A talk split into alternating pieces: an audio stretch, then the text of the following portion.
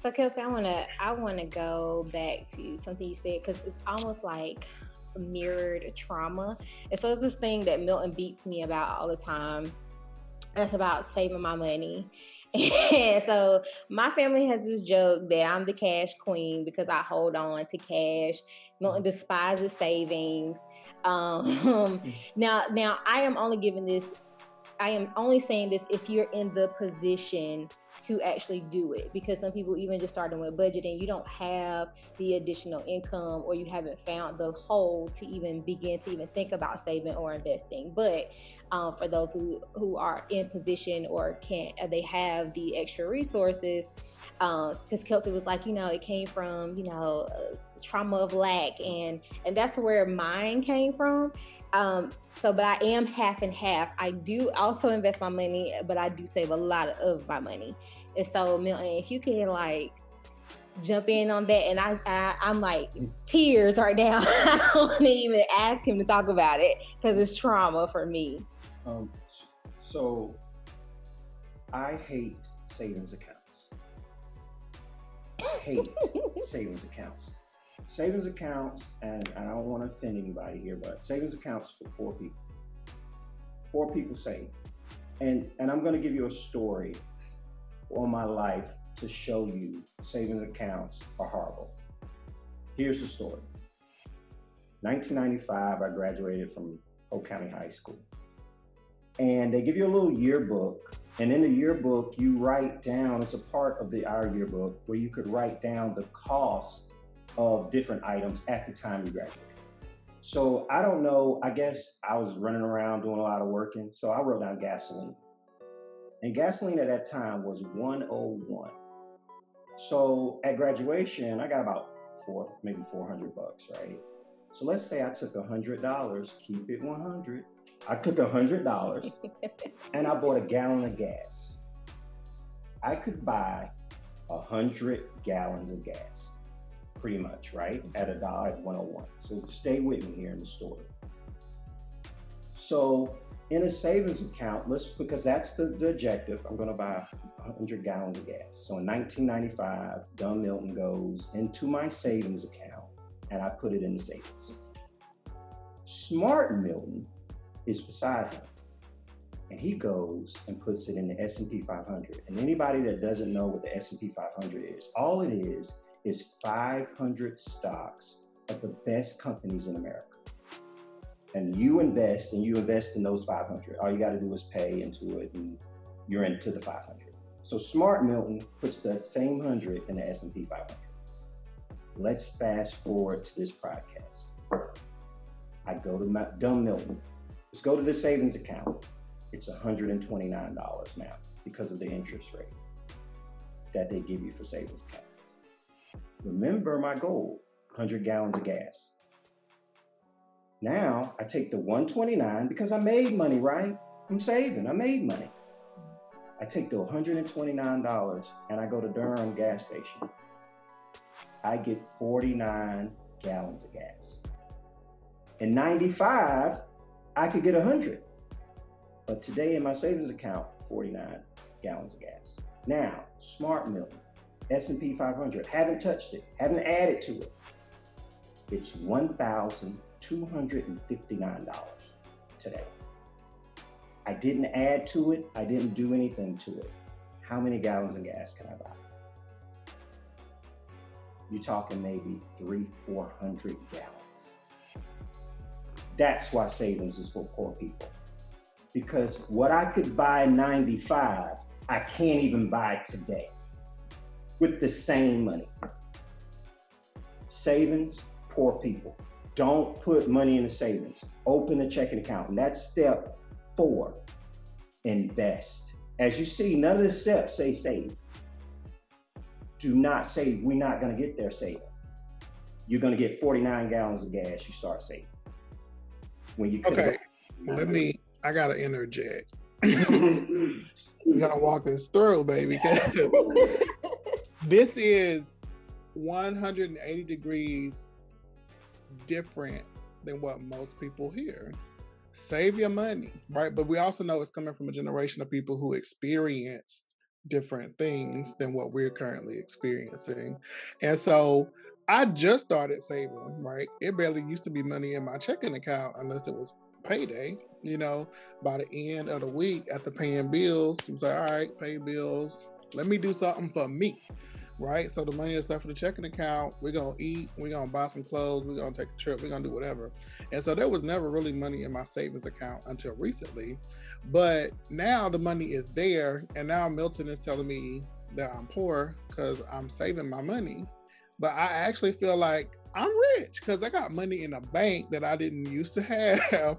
if something happened, if I needed to get a something with my car done, I had to figure out if I was going to swipe it or uh, what what was I going to do. And so I feel safe. There's a security blanket that there is money in the bank if I need it that I can have access to it. So how do you help us who are just now getting into the savings? Because all we hear about finances is not what you're telling us and from big names, right? So how do you get us to shift our mindset and really identify bad information? Because there's lots of different sources of finances of folks who who are telling us these things. So how do i trust your you know savings for, for poor people because i felt poor when i didn't have savings so i'll say for real just for me because I'm I'm the one that catches all this heat. So I still have a lot of savings. However, I did begin to put money into um into the what, what do you call it? I forgot about it now. Yeah, my brokerage accounts. And I think my current bank and my savings account, I might every once in a while I'll see I earned a, dollar or 79 cents or whatever. And so um, one of the stocks my younger brother told me to invest in, I think I put like $80 in there um, last September or October. Today I've earned, I've gotten a total return of about $400 on that $80 that I still would not have not even 50 cents on had it remained in my savings account. And so for for me, being able to see that in real time, because it doesn't even have to be because I understand the hesitation with it, because I have the same hesitations. Like, well, if I put my money in there, I'll lose it all, or you know, the market crash. I have these arguments with Mill all the time. But actually being able to see my money grow in a few months versus the same amount of money because I started saving my actual savings like four or five years ago and I have not seen a huge return on it. It's just there. So once I spend, you know, $2,000, that $2,000 is just spent versus like a few months ago and preparing for my house that I, I just bought, I was able to cash out. I was able to sell the excess of what I earned over what I had actually invested to buy certain things that I wanted to buy. And it didn't affect my savings, it didn't affect my checking, it didn't affect anything. And I didn't do anything for it other than just set it in this brokerage account. So, Kelsey, I think you had something to say. Yes. So, Milton, I am not poor.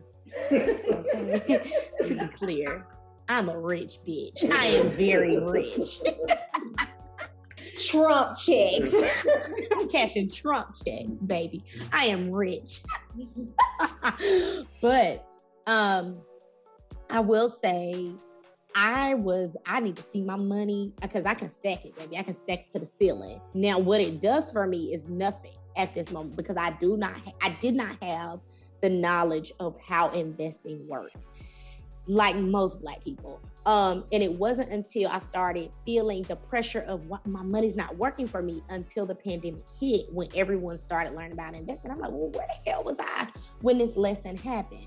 Well, the problem is the lesson never happened. This is something that people just kind of figured out. And I, I found out about, you know, uh investments account investment accounts but because of the gamble i was i'm not I'm, I'm not a gambler so i don't know how it works um so people understanding and knowing how that works, I think is a another conversation in itself.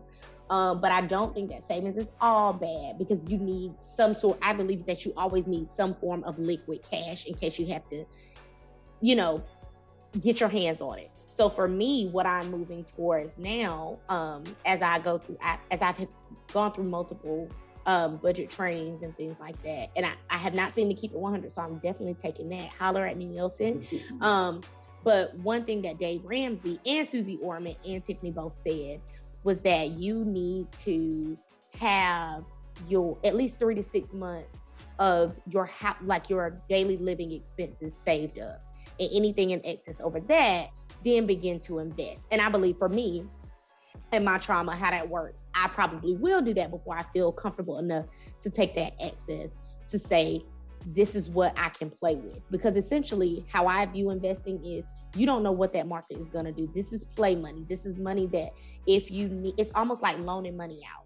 It's not money that you can afford. If you can't afford to lose it you don't you don't loan it out right? Because in the market if something were to happen. For example everybody is on cryptocurrency. I don't know what the hell cryptocurrency is so i'm not going to invest in it. And people will say oh you crazy. Well the first rule to invest in what i've read so far is you don't invest in what you don't know and don't understand. I don't know cryptocurrency don't understand it so therefore i'm not going to invest in it. What i do know i'm going to invest in is life insurance because everybody gonna die. And what I've noticed is that black people don't like to have that crucial conversation. And with Lil Ray Ray going to glory because he's out here gang banging, we got to do a GoFundMe and a couple of fish fries to put him in the ground. So one thing I did know, we'll find out, is that through an investment of buying a life insurance policy on someone and paying for a certain amount of years, I was able to borrow off of that that policy to get money for my down payment for my home. Like those are things that they don't teach you. There are different forms of investing. Um, but I'm not poor because I save my money, but just knowing what to invest in. So don't risk it all and just say, I'm gonna take everything I have and throw it into the market. If you don't understand it, investing, you have to take the time to study and not just go by hearsay because it will leave you up. Ish Creek, um, and you know, especially with Robinhood, Acorn, and things like that. Um, but investing through a brokerage firm, I have not done that. So Milton, I'm gonna tap you on that. um, but just evolving and building a portfolio. People talk about portfolios, but do they know access or how to read it or what that looks like, how to make it work for them? So my question for you is, where does someone like me, who's a rich bitch, through savings, start when it comes to investing? Where I mean, when I say where do I start, I mean scratch. Y'all remember the episode on, on Martin when he went to the DMV and he was like, "Oh, you got to start from scratch," and it was a sign above his head that says "Start from scratch." That's me. She, me, them, her. All of that. I need to know in the beginning. What do I need to start reading? What should I look for? Who are some of the top three companies I can invest in? Because I don't want to do the work. I don't want to be on a Robinhood app watching the ticker because I, I'm not quick with math like that.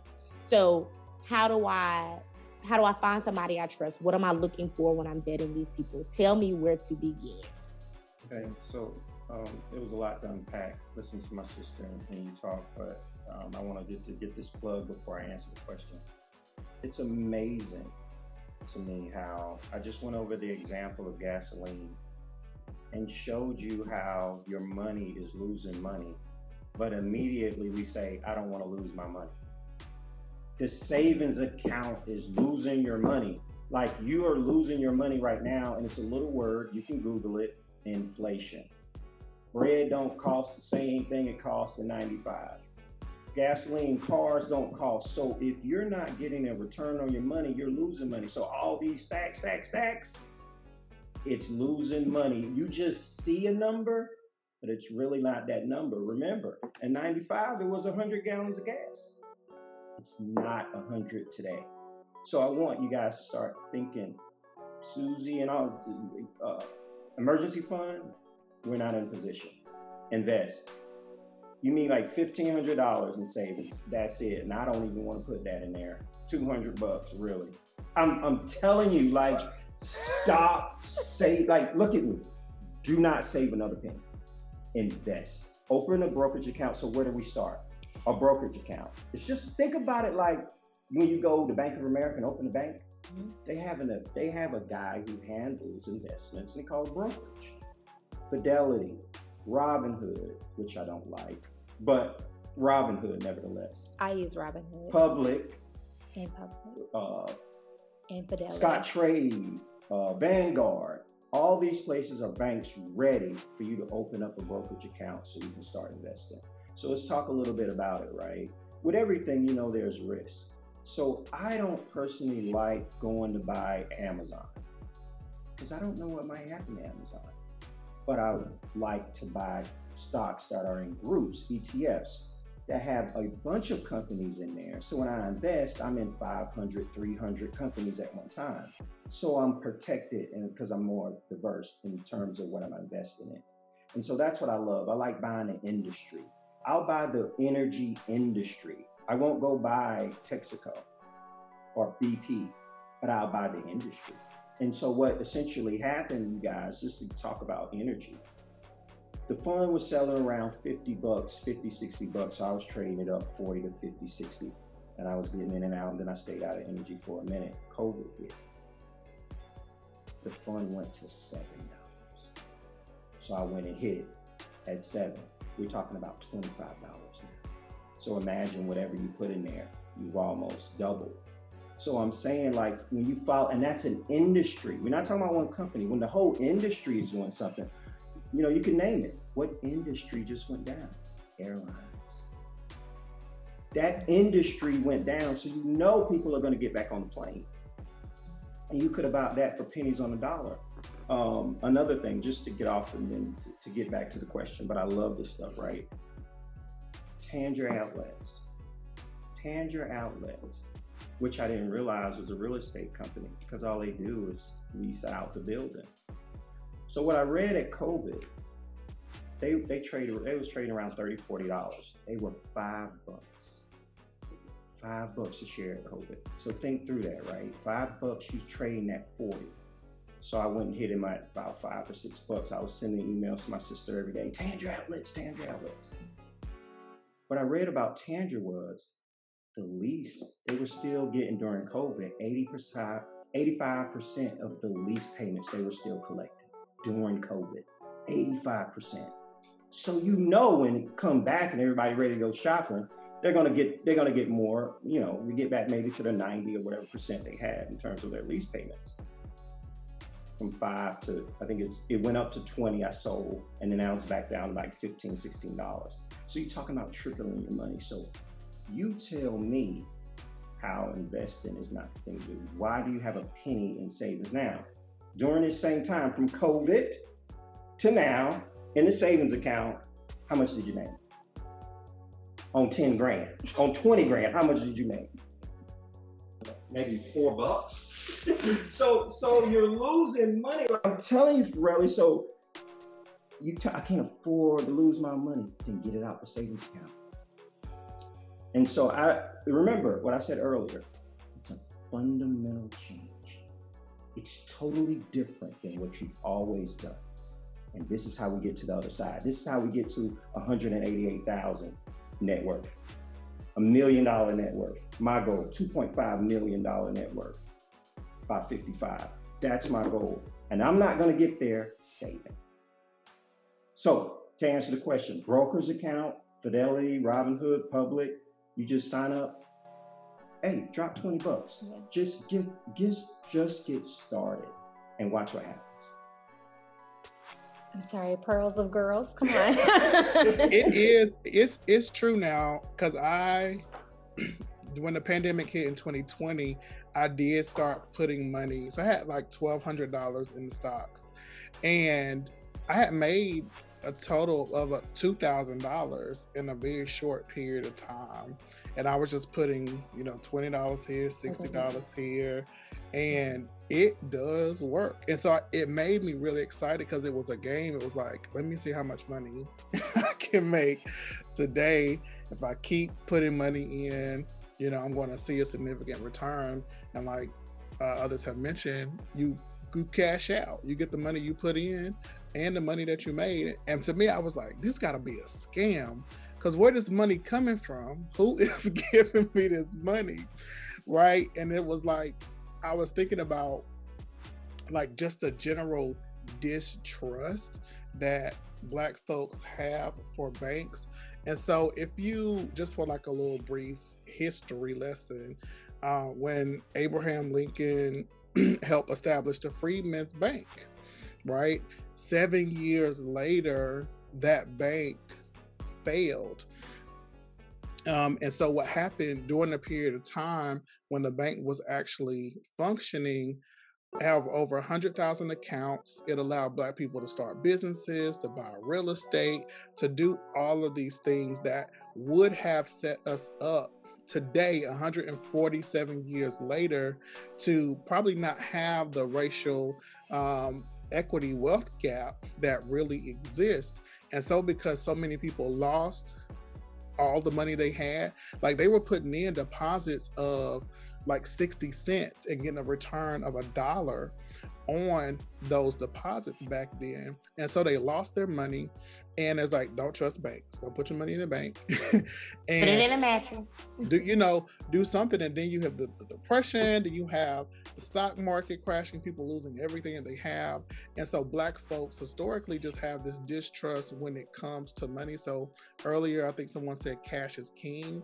That's that's what people say. I'm like, I need to be able to see my money, don't trust folks with the money because you don't know what's going to happen to it. So I do think what Milton saying it's a fundamental shift in the way we see money and our relationship to money is super critical because intellectually everything Milton has said makes sense. It makes per- it makes perfect sense. Um, in a sense where, um, again, I'm working through this childhood trauma, so there will be some money in that savings account. Um, but I'm also going to but but I'm also but I'm working on it and getting the investment piece in place. Um, but to back up where there are different, not just an average savings account, but like money markets. Um, and millennials learn about IRAs and how to because I, you know, there, there are different things. The the key to winning and your network. One thing we can't hang around each other when it comes when it comes to money conversations broaden your horizons, get in spaces with people who have more than you so you can see the conversations that they're having because we function from where we see, right?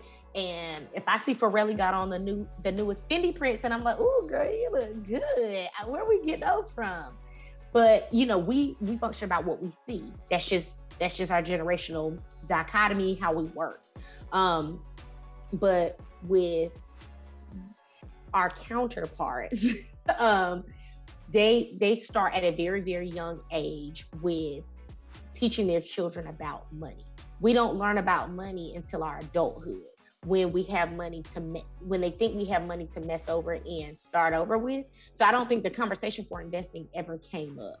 So that whole thing of look at the stock market, you know, we've been black folks been operating out of fear for a very long time. It goes back to biblical days and slavery. Um, so it's just that shift of why we think that we're going to lose it. And there are some people like when you think about a functioning, well, a drug addict, they think if it's if I'm a, if I'm gonna spend the money, I'm gonna spend it on what I want to want to spend it on, right? So if it is, I want my money to, there to sit and not make money. At least I know where it's at because that's what I want to do with it. But not understanding that the likelihood that the stock market might crash again, not highly likely like it was back in the day um, but just doing your research and getting started um, and not following what people are saying because it happens that way. I really want to jump in on a lot of your points, right? And, and I don't want to get lost, so help me out here, man. But first thing, why don't we change mindset? You just said something that I love. You said, "We oh, where did you get that from? Where did you where you buy this? Oh, I got this at Target. Oh, I oh, I can't stop getting off Amazon we are natural, naturally born hustlers. So think through that for a minute. Everything that your friends are saying that they're getting from is the stock you need to be in. I guarantee it. I just gave you, I just told you that. Five years, five years in Apple, 500%. We got the game on lock. We just need to change mindset and say, instead of going to the store to pick up that Apple phone, I'm going to go to the brokerage and buy Apple. We know where the money is flowing because we're flowing the money. We have the inside scoop. We just don't understand the other side of the coin. and so, that's what and that's what goes back to my point of in approving more people into your circle for those conversations, right? Because if it's me and Forelli hanging out and I like what he sees, but he's not having a conversation about those stocks, I don't know to go there. So again, it goes back into no people just think that investment, like now it's becoming a new thing to us, just to us, right? Mm-hmm. We're the ones who are making the white people rich by buying this stuff. So now when you know it's the internet tracking, it's the things that we see because they know that we're the consumers, but we don't know the backside of it. So if it if it wasn't that Kendra didn't introduce me to this circle, I would have never known about the Milton's Keep It 100 plan. I would have only known about Susie Orman. I would have only known about Dave Ramsey. I would have only known about the Black girl Tiffany because those are the circles. It, it's about where I put myself. These aren't these aren't casual conversations that we just have. My casual conversation is, Milton, I love that Shaw Shaw use uh, sweatshirt you got on. Where can I get one? Like I, I only can talk about my conversation of what I can see. Stocks are almost like the cloud, the iPhone cloud. It's, it's just there. It happens. So until you introduce that to people, they're not going to know. So I don't think we're going to be able to change our mindset until we become very, very focused about changing the conversation around investing. Um, so, I,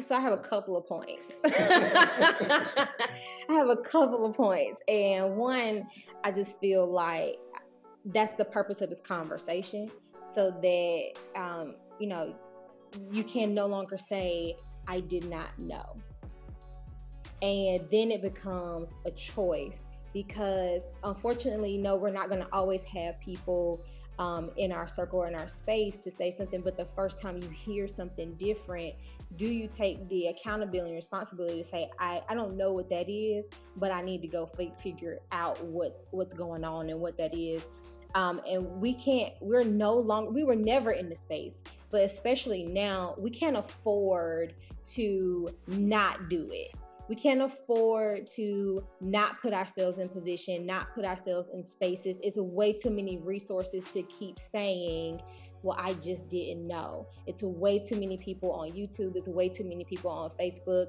or whatever avenue people use. It's way too much to keep saying, I just didn't know. And sometimes it's just starting like i like i said i don't know and, and i have been in a semi-privileged position to have people around me that already that can give me a guide now i don't always listen let me be very clear i do not always listen but just starting $10 $20 and then seeing what that does for you can change your mindset but you have to want to do it um you know i can tell like i'm not trying to throw you under the bus really but but I I did I stayed with Forelli for like two months, and Forelli had a brokerage account, and he had money in it, and we had a brief conversation. I was like, "Well, I'll show you how to do it," and it pissed my soul off when I asked him about it, and he was like, "I cashed it out," and I was like, mm. "Why the hell would you do that?"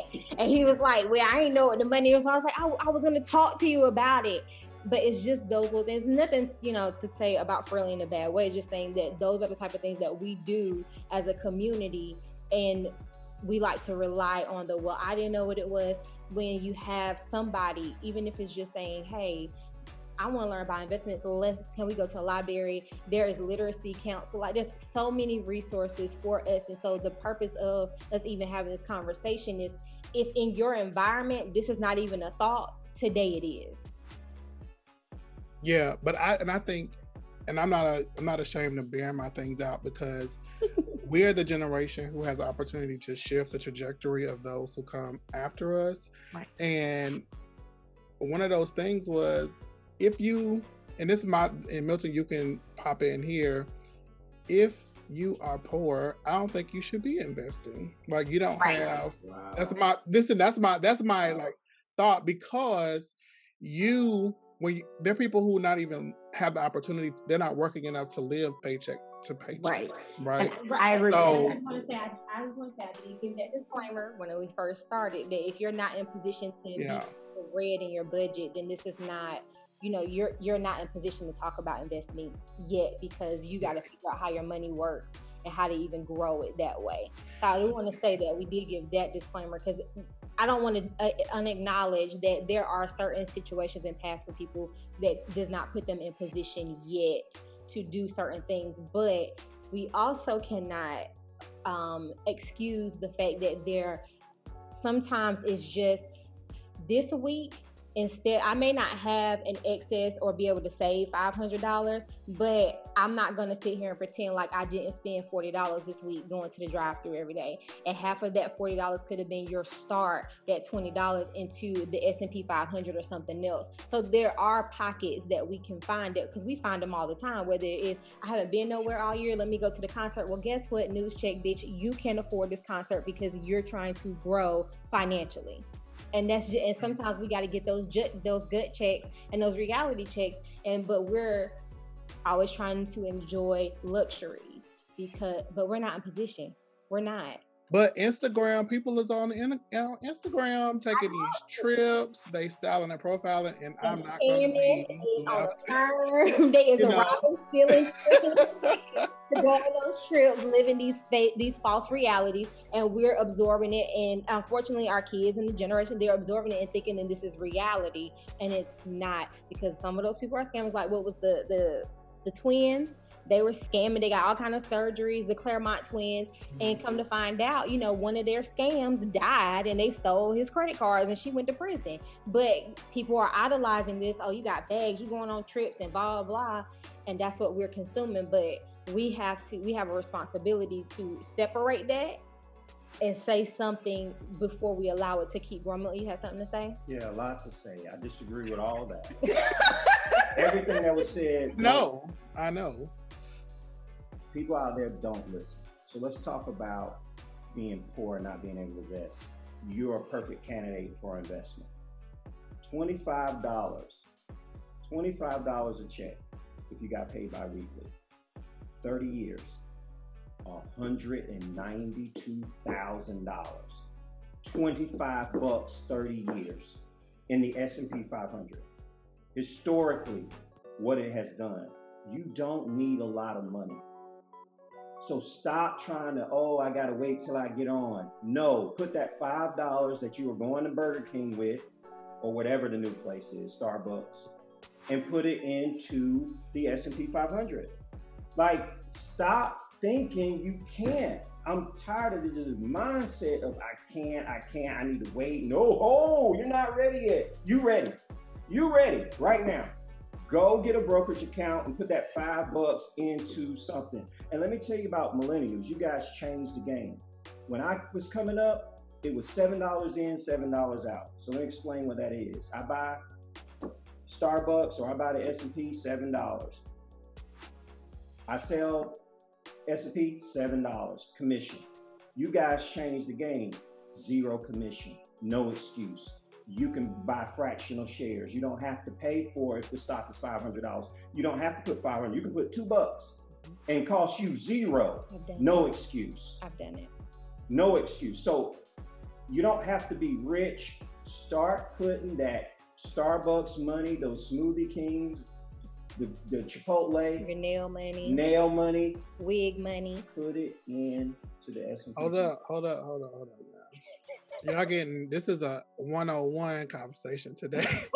Y'all jumping people too far too quick. Now, listen here. We gotta now, and I reason it because I'm keep it 100 because I'm I'm gonna tell you what hit these are the arguments and so it's good that you can provide that counter because when people go to start doing these things and they listen to our podcast they're here milton say no no take that five dollars put it to the side because it's the same thing like when i look at your five steps you need to accomplish level one to move to step two. Right. Is that is that how we're set up? Yeah. Absolutely. breaking down walls. So, but you can't. I don't think you can start like when you. so, it was so many points that it was just they were just flowing, um, but it's hard to say that as a poor person. So one, the access, like Kendra said. So let's start about here. Um, and knowing like just because you hear about it now means you should start hearing. Now, some people are not lifelong learners, some people or just learners, period. But understanding that because where we start from with Milton, the S and P, I don't ETFs. Those are when he said that, that was Japanese to me. But when I type in ETF, you know, we have to break those things down and figure out where to start from there. So there are some people who just do not understand where to start from. So the conversation, where you hear it, determines where you pick it up at. That's one thing. Consumerism, um, shifting the change around. How do I know what is going to, let's say, sell or go?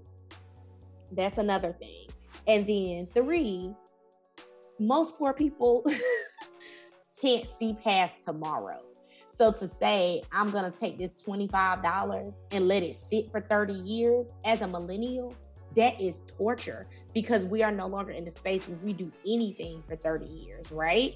Um, because that's how originally history lesson our parents were going in because they were told you go somewhere you work for 30 years you get a pension what hopefully millennials have showed you and covid has showed you is that when we are not treated right we can leave so the option to flow and go and be able to land on our feet is always there because, like Milton said, we're natural born hustlers.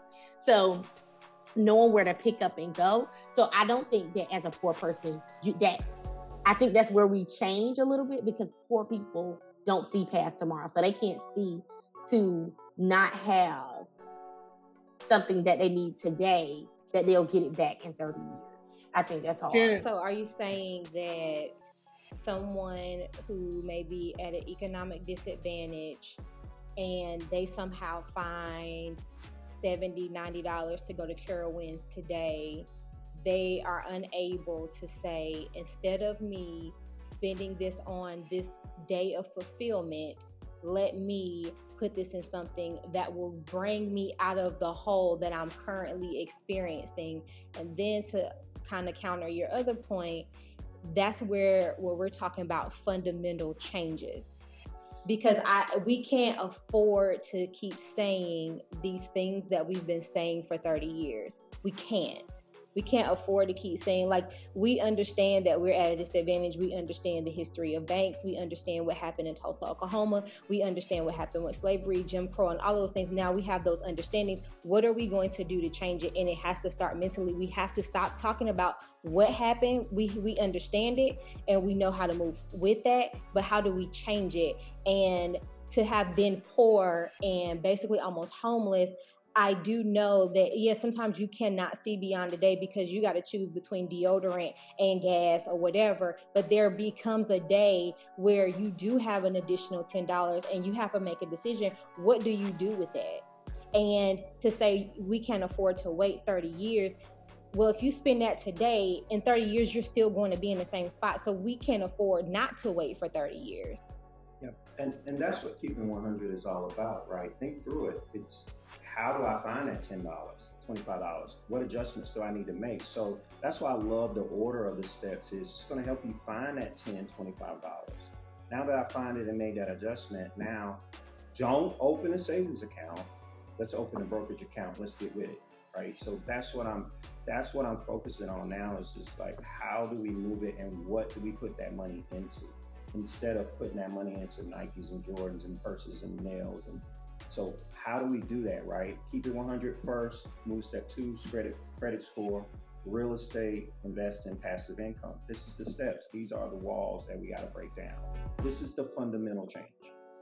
And then also one of the things that, and, and I don't, don't want to say poor people, but people who don't have or lack on a daily basis throughout the year, we, we come into money, whether it's tax returns or the recent stimulus checks.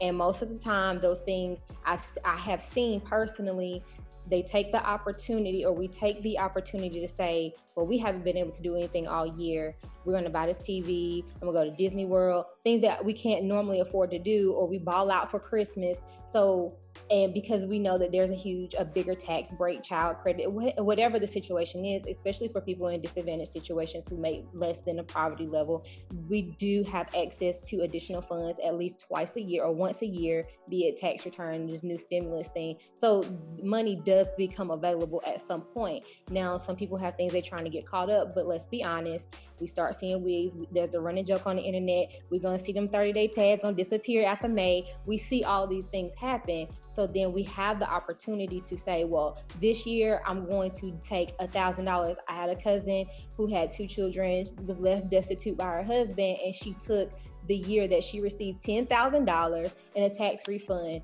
to buy real estate which she did not have the opportunity because she was not being paid as much, but she used that opportunity to build her credit. She used that opportunity to say, This is my down payment. I'm going to qualify using my credit in budgeting to get a house to help propel me and so that my children don't have to deal with the situation. It was by no means I mean, and, and was asking money, robbing Peter to pay Paul, and all those things. So those things they they do happen for some people.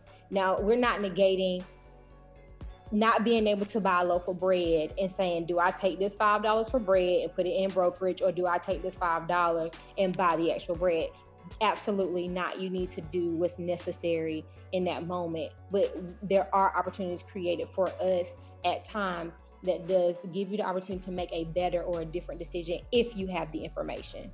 Yeah. Right. I totally under I totally agree, totally want. But let's not um so we are i think what i noticed is once we get to a certain point um, and we've made it out of our situations of not having we can then look back and say well what are you doing with this and what are you doing with that? And oh people are getting stimulus people are getting refund checks etc right? We get to count on what people have because oh you didn't have. Now to be to be very transparent there are some people who got that stimulus and it was almost as if it didn't happen because they had to catch stuff up. And it was it was almost like a slap in the face. Like the first six months we were in a pandemic for six months and people lost their jobs and they got $1400 and the rent man said all right. And the light bill man said we're gonna we're gonna waive it but we're gonna put it on the back. So some people really did not get to have anything that's one. Right, but we're not negating we're not negating that. And I made that caveat that if that's a situation that you're in, at no point should you be doing right. that. So we're I'm not in no way negating that there are situations where you are so far deep in the hole, any extra is a day for you. So we're not getting that. We're talking right. about where that is not completely your situation and there are excess to funds that do come available to you. And instead of making a better decision, if you have the knowledge, is being tricked off on other things in your life. Right. But the caveat in that point was when Milton, so for a person who, let's just put my poor hat on for a second. When Milton made the comment of when you're poor, this is the perfect time for you to invest. There was not a caveat to say you're poor, but you have an access of funds. Poor is poor, not access, but poor. This is the perfect time for you to invest. I'm saying from that lens, from that statement, a person hearing that cannot see past tomorrow. There is no access of funds. There is no extra for me to do so. So I just wanted to speak to that to say, hey, you know, that's not not the one off, not the extras. I mean, like down bottom, does not have it for. Not the I'm playing poor, but I'm still getting all these excess benefits, etc. So I don't I don't know if it's a and and I don't I want to keep going in circle. I don't think it's a situation where you can play poor. I mean, if you have it, you have it. If you don't, you don't. So just to give you my personal experience, you know, and not having and having to make those decisions. And there came a point where I did receive $8,000 in tax refunds. And I chose, I needed to make a decision between, you know, making sure that I get my credit situation caught up because I don't even have a home at this point, and then having to say, what do I do next? Because there's still extra there. Those situations happen. And they happen every year, I'm not, we're no way speaking to someone who just does not have it. And that $8,000 is going to catching up on a $6,000 behind mortgage payment, catching up on school, catching up on car payments so your car don't get repossessed because you've been hiding. No way are we speaking to that. We're speaking to when that is not all the way your situation, but you do not have extra funds all the time. And but we do find them whether well this month I'm gonna go treat myself, I'm gonna go get my nails done. Those things happen. Instead of saying I'm gonna go get my nails done, say I'm gonna take this opportunity to take that forty dollars because nails ain't twenty dollars no more. To say I'm gonna open this brokerage account, or I have an extra two hundred dollars, I'm gonna go get my hair done. I haven't done that in months. Instead of doing that, putting that in something else not someone who is all the way in poverty and they cannot do anything else. Not speaking to that at all. Yeah, it's just funny how we are we as people always have this conversation. I don't want to discredit someone going through that situation because I've been through it. I've seen my family go through it, so I'm the first to understand it. But it's just amazing to me how we have these conversations. So I'm all about numbers, right? How in the world are we the biggest consumer out of all the races? But we broke and we broke. I'm not saying that those situations don't exist. Let's just set that aside for a minute and let's just solely look at the numbers. How are we the biggest consumer? Where are we getting this broke money from? So what I'm saying is I'm speaking to that number and that number only so much of that money is being consumed. Let's start thinking about putting it in to something that can grow instead of consuming. And and that's where I'm trying to go. Yeah. I think that's really good. And you know, we've been throwing around this term about poor and whatever. And so I decided, so let me look up middle class income, upper middle class income, because don't be let's be clear about what um, poor is. I still consider myself to be poor based on the Pew Research Center. I'm, a, I'm in the middle income, but the way they put these numbers together never makes sense to me. So the Pew Research Center says a low income group is uh, people who make $40,000 and $100 less. Middle uh, income starts at $41,000 to $120,000 dollars, and then your upper income if you earn more than one hundred twenty thousand four hundred dollars. And so, but then you have to add in all these different nuances, right? If I'm a single man making a middle class income with no dog, no family. I don't have to provide for other people's well beings. Um, I have a master's degree, and certain things put you in different income levels. And so think about me. I'm just thinking about myself. I don't feel like I have money to invest, right? Because I feel like I have things that I want to do. And recently, I've been toying or warring with myself about, well, if I die, who's gonna be here to spend this money? it's like I need to I need to cash out and live for to live for today. um, but I know that that's not wise because I do have goals. I have things that I want to accomplish. And while I'm here, if I want to accomplish those things, I have to start making different decisions about the money I do have and where it goes. Um, and one of the biggest things when I started, I started down the road, I think at the same time that Kelsey did with this life insurance stuff. And I was like, I let that, I let it lapse because I'm like, I'm alive. I don't need to be worrying about that. Not smart, but where I was mentally was, yeah, that's another bill. And I could be using that money to do this, this, and this. And so now, when I'm in a position in a different mindset, now that COVID has hit, I'm like, oh, you could have been at this point in your life had you stuck with this and seeing this as something that is an investment. And I think that might be the the uh, the key is that we don't really understand what an investment is because we're always paying a bill. And so even when I'm talking at work, I'm like, well, this is the investment that we're going to make because it's going to give me a return. Most times we're just paying a bill or we just seeing money go out and nothing ever coming back in. So when I started switching my mindset to say, okay, I'm going to make this investment because it's going to get me this, this, this, and this, I'm able to say, okay, my money can do more for me than just leave. And I look at my my credit card or my bank statements and see, oh, okay, this is where my money has really, really gone. And the other point I want to make is it's about accountability you know, we don't want to be accountable. That's one of the reasons why Milton, I still haven't scheduled a call with Milton because I already know that he's gonna be up my ass and I'm gonna have to be accountable about the money I make and what I do with my money. And if I'm gonna listen to what somebody else has to say. And I think that's one of the critical things is that when you look around the people who are around you and all of y'all in the same situation, you can't take money advice from them. You gotta listen to somebody who is actively achieving or is in a place where you want to be. So this is I am going to schedule my call with Milton because I know that left to my own devices, I'm gonna just throw it in the bag. I'm gonna be on Amazon ordering stuff because I love to see, you know, tracking notifications pop up. Like it's just certain things that we do that are these habits that I have to put on to show up in the world when nobody really gives a flying flip about most of these things. So um, I would say this is a super level of accountability because Farrelly has had Milton's contact information for probably over a year. Yeah, about two years. If not two years. And every time, hey, Farrelly, have you called from Milton? No, not yet. Mm-hmm. So now you're saying it here for everybody to see. And we're gonna see how let's make a smart goal. Uh, let's make this time bound. so no. I'm older. I turned 45 in December. So what's the hesitation with millennials? Like to start these steps? Like why do you guys think it's so difficult? Because not to not to pick on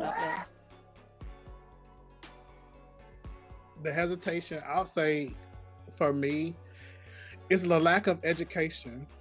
When you know better, you can do better. Um, and sometimes you think you're doing, if you're doing better than what you were doing three years ago, then that is acceptable. And I think the only, you can only strive towards what you want. And so a lot of times we're striving for things that are not really achievable.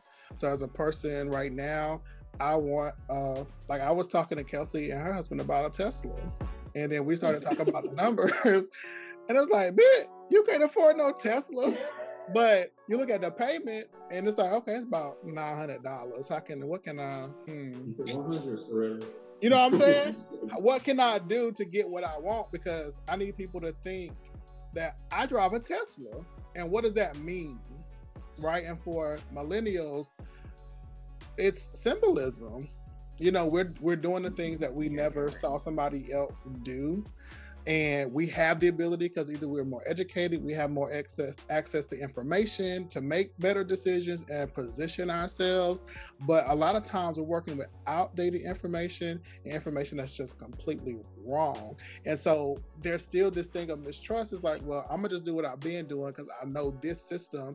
I know how to survive with what i have and i'm gonna be okay with that and I, I, I want to, um, because I, I do get a little excited. I, so, FYI, old ass lady here. I don't like to shop online, but I do get a high of when I get a tracker notification like, yes, something's coming to the house.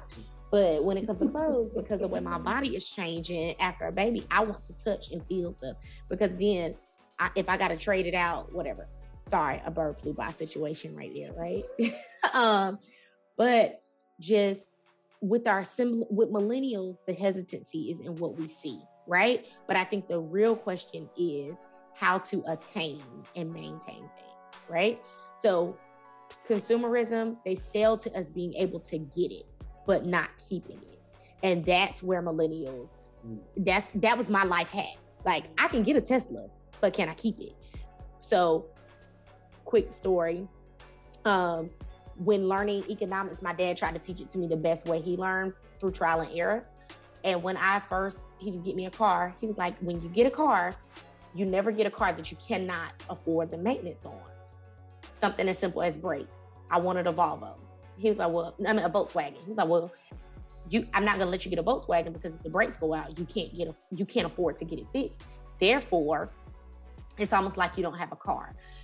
So when we see people who are getting driving the Teslas, having the Louis bags, a lot of these people have been sponsored or bought them through business accounts where it's not their actual money, but they have it and they sell us the dream of you can have it too by way of this affirmed situation or whatever it is that keeps us in a topic toxic circle.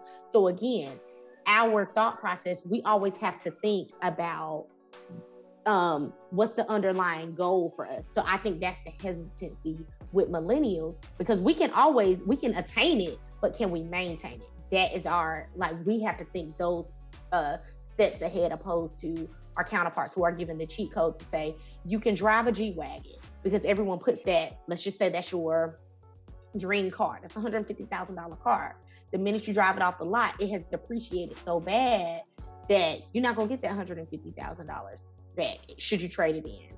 Um, but I think what we have not learned was how to create loopholes to attain and maintain the things that we want. So I think that's the hesitancy.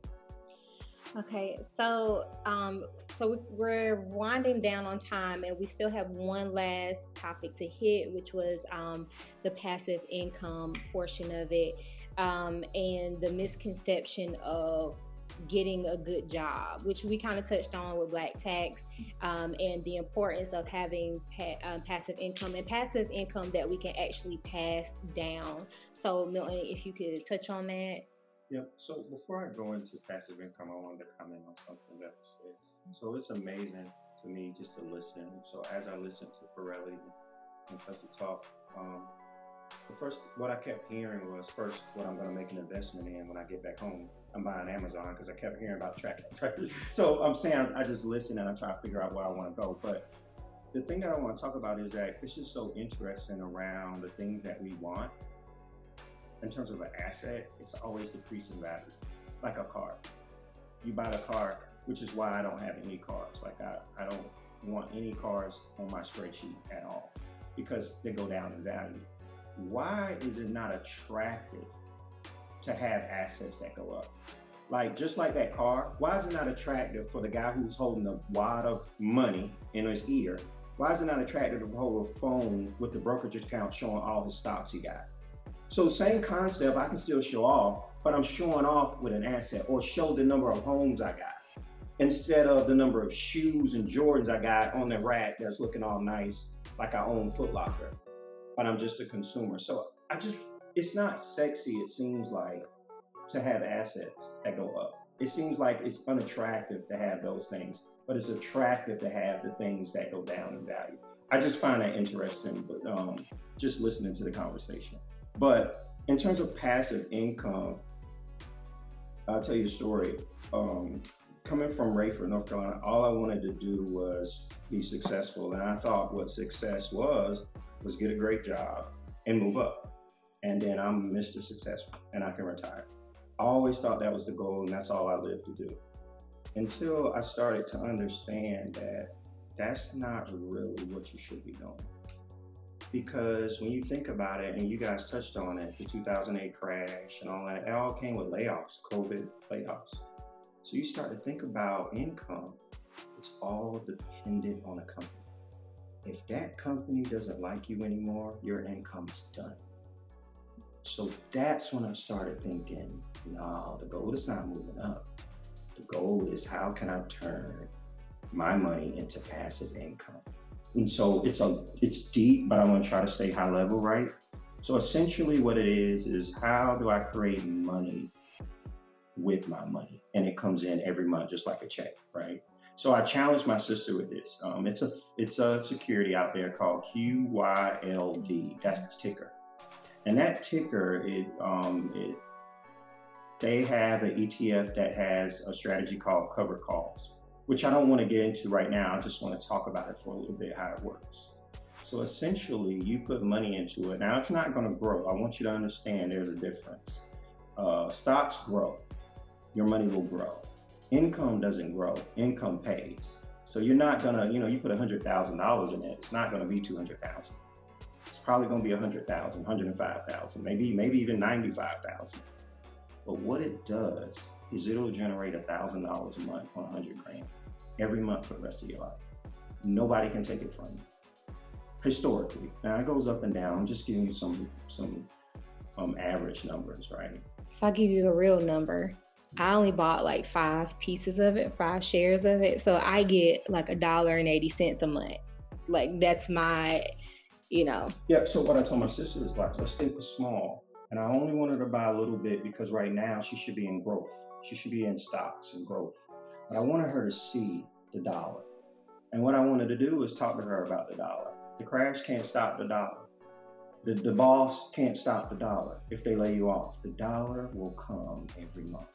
And so when I started thinking about that, that's how you become wealthy. You're not rich, but how can I take my expenses from Keep It 100 and and develop enough passive income where I don't have to work? Those expenses are paid no matter what. And so what I talk about in terms of passive income is how to create it and what we need to do to get it because we don't have a quarter. We don't we don't have 50 cent on average in passive income. So I really want a lot of conversation around that, but it's too much in this segment. But just start Googling passive income and start thinking through that. Again, you guys are so young, you need to be growing your money, but you also need to be understanding I need some passive income that don't go away and just a little bit more on passive. When we retire, heard Kelsey say that, we retire with pensions, Social Security and annuities. And let me tell you about that. And somebody say that's passive, Milton. I don't have to work for Social Security. I don't have to work for pension. I don't have to work for an annuity that gives me a payment every month. But guess what happens when you die? No payment. So you're not able to create legacy because you have income that disappears when you die. So what did you just create? All that hard work I've seen it. I've gone, you know, I, I work with several people. I've seen people come in several hundred thousand dollars that's going to disappear when they die. Disappear, gone. So, in terms of passive income, is how can we create it and how can we keep it for our kids forever? That dollar, you know, that's going to Messiah for the rest of his life. So that's powerful when you talk about I have something that can't be taken away from me. And so that's the last piece to when you get there and now you're wealthy. You're not rich, but you're wealthy. Yeah, I think in, a, in another episode we have you back because there's always a focus on married folks and people with families. But you know, the single Willie who probably might be that way for a while, you know, needs to also understand. And, and that's sometimes my challenge is who who's going to get this because there's not many people I want to leave anything to. I mean, we might we might be in the car together, you know. I'm just saying, like I don't have a a legacy like what y'all would think about as who am I? I'm doing something for somebody else. You do. You have Kyler. You have Kyler to think about. You know, you never know. One day, you know, Trey, your brother, and and Ashley may, you know, pop something out, and you know, you want to be the good uncle. Um, I know Milton, like for and we're going to wrap this up. Um, one of the ways that you are teaching um, Sydney and Solomon about passive income, um, you had them write a book. Right. Mm-hmm. Um, I had them write a book. You guys can get it on Amazon. Charlie's Mystery Movie. Um, and what I wanted to show them in the book, first of all, I wanted to show them this is something you can do while you're not doing anything. It was during COVID. So the first thing I wanted to show them is like when something happens, it doesn't mean you can't capitalize off of it. And the second thing I wanted to be able to show them is that now you have passive income. If somebody, when you're 45, decides to pick up Charlie's Mystery Move on Amazon, you notice I keep saying on Amazon. on Amazon. So if it, that's, you know, the book is about $12 and then uh, maybe five bucks. That's five bucks you get doing nothing. You're walking around the mall, hanging out with your kids or your friends or whatever, and boom, five bucks goes into your. Right. So now I don't have to do anything. So we have to start thinking about how we can create income that we don't have to do anything for. You know, so I think that's big. And not only that, showing people behind us how to do it. So I think this has been um, a really good and productive conversation, and I think with the um, your five cores of budget, credit, real estate, investing, or investments, and passive income. Um, you left a lot for people to digest and to think about, and we certainly want to have you back. Um, what are key, some key points that you want to leave us off with before we end? So, a couple things I want to say just at a high level. Stop renting, no savings accounts, open a brokerage account, and think of start thinking about passive income. If you start doing those things, I think you'd be great. You can contact me at um, Breaking Down Walls 2021 at Gmail um, to get the spreadsheet. Um, I'm charging around five dollars for the spreadsheet, and I'm only I wanted it to be free, but you know what? I, I was talking to my sister. She said, "You know what? Once you making an investment, like this is your first investment into your life, and so she said charge. And what I'll do with the proceeds is um, immediately put it into my kids' brokerage account and buy some Amazon stock with it. I think that's, that's, what, that's what I'm going to do. So so, you know, reach me at that email to get this. And, and guys, let's start right now. This is the first step of your life. And you hear this podcast, just reach out to me. And I love, my wife will tell you, I love working with people. I love doing this. Um, I'm not a financial advisor, but I've been through 25, 30 years of, of this thing. And so I think I got a handle on it now, given all my mistakes and some of my successes. So please reach out and um, let's let's get started. Great. Um, so again, guys, you can reach Milton at Breaking Down Walls 2021 at Gmail. Um, he is also actively taking in clients because helping, especially married couples and singles, um, propel in financial literacy and making sure that you get to the place that you need to be. He loves to do that. So even if you are not looking to immediately purchase um, the spreadsheet, he w- he loves to have the conversation and set up meetings with you. So please take advantage of this this resource. Um, you know, we love having these conversations with you, family, and we want to continue having these. So, if you have any thoughts, questions, or ideas of things that you would like for us to talk about and you would like to see in the future, you can always reach us um, through social media or through, through email at we probably right at gmail.com. And thank you as, as always. We are probably, probably. right. and guys, we'll see you next time. Hey family, it's Kendra Rochelle here. Join us every week on We Probably Right, where we talk that talk about everything you ever thought but didn't say.